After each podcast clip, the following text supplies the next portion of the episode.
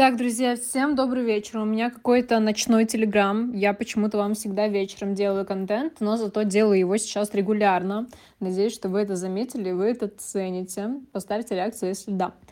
Смотрите, я хочу сегодня поговорить про сторис, про охваты. Для тех, кто ведет сейчас э, аккаунт в Инстаграме, ведет там блог, и у кого сейчас упали охваты, либо часто такое бывает, что охваты падают, потом поднимаются, потом снова падают, потом снова поднимаются. И я бы хотела рассказать вам мои соображения на эту тему, сказать, почему такое происходит, ну и плюс э, рассказать э, для тех, кто, например, сторис сейчас не ведет, либо блог сейчас не ведет, а, некоторые моменты, которые касаются в целом блогинга и разных площадок. Поехали. Во-первых, почему сейчас у многих упали охваты? Друзья, во-первых, перестаньте переживать. Просто у меня куча паники вокруг от моих друзей, от моих учеников, от моих знакомых. А, просто вижу, как это обсуждают. А, очень важно не зависеть эмоционально от цифры в сторис. Но это такой бред. Да, есть э, неприятные моменты, когда действительно вас начинают смотреть намного меньше людей. Но на все есть причина, и сейчас мы их разберем. А, первый шаг, да, успокоиться, выдохнуть. Все, прям вдох, выдох. Буду, короче, вам записывать медитации на увеличение охвата в сторис. Шучу. В общем, выдохнули, раз. Во-вторых, сейчас у большинства людей упал охват, потому что очень плохо, еще хуже стал работать VPN. Кто заметил, тот э, молодец. Кто не заметил, тот, видимо, пользуется платными VPN, тот еще больше молодец. И из-за того, что сейчас VPN, на котором многие пользуются, где большой трафик, он начал плохо работать, они начали плохо работать, а, соответственно, люди просто не досматривают сторис до конца. А из-за того, что они не досматривают сторис до конца, алгоритмы ваши сторис скрывают от других людей. А еще они не досматривают большинство. То есть мы, когда заходим в сторис, смотреть, мы смотрим первые 5, ну, 10 человек максимум, да. Дальше обычно мы выходим. И вот сейчас смотрит уже не 5, первые 10 человек, первые 5-10 кружочков сторис, а смотрят а, первых там двух-трех человек. Просто потому что не грузится, нужно постоянно выходить, нужно постоянно перезагружать VPN, и это все очень сильно достает, надоедает, и человек выходит. Даже рилсы сейчас начали меньше смотреть, и рилсы сейчас тоже ну, они там, они залетают, точно так же, как это работало, просто в целом люди начали меньше смотреть Инстаграм, к сожалению.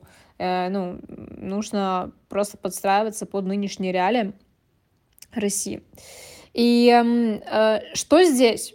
Э, что еще может быть э, причиной да, падения охватов? Не только VPN, но и в целом, что у вас неинтересный контент. Неинтересный контент — это уже другая проблема.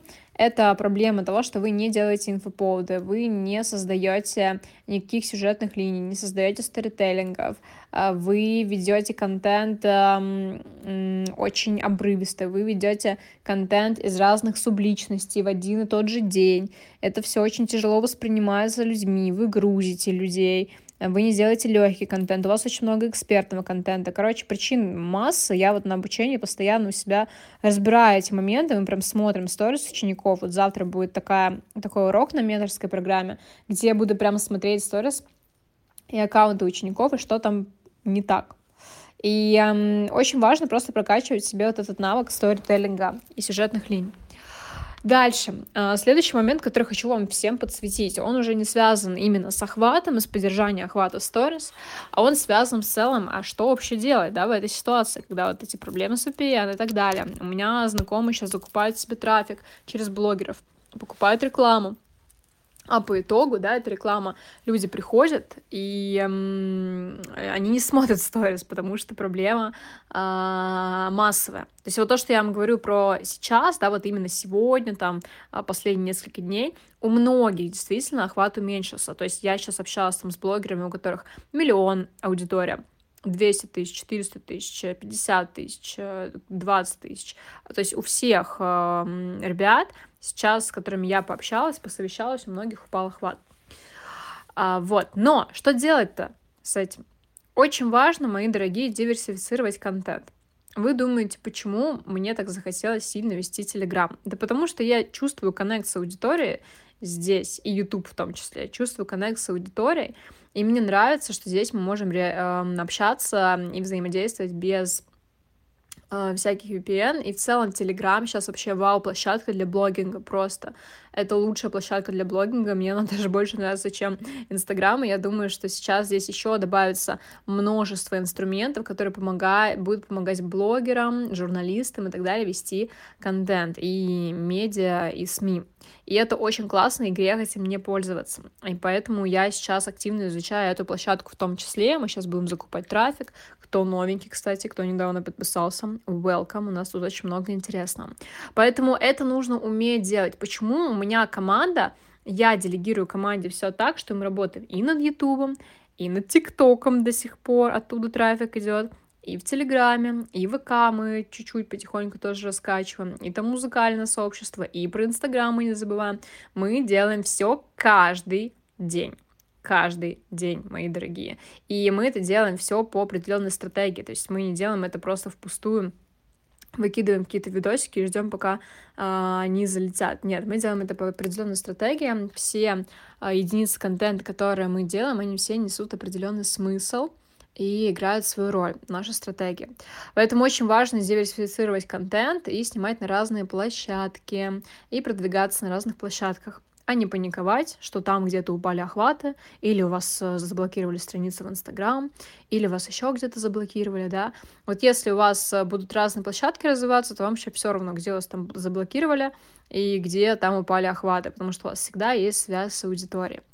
Вот. И, соответственно, на разных площадках тоже нужно уметь вести контент, потому что то, что мы делаем, например, в Телеграме, это не зайдет в Инстаграме. То, что мы делаем в Инстаграме, это не зайдет даже где-то на Ютубе. То, что мы делаем на Ютубе, точно не зайдет в Инстаграме и так далее.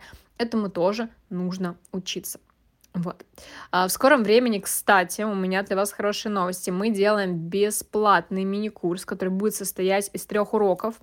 А я вот сейчас снимала, монтировала, в том числе и там я буду рассказывать про контент, про систему продаж, э, которая касается личного бренда. И потом мы также будем делать еще интенсив, уже платный, но там будет просто смешная цена. Я думаю, что многим из вас захочется там поучаствовать. Поэтому ждем интенсив. Интенсив будет называться «Цифровая икона», и будет он по развитию личного бренда и по развитию социальных сетей и по заработку с помощью социальных сетей. Поэтому ждем. А, вот, благодарю вас за то, что дослушали, и хорошего вам дня, вечера.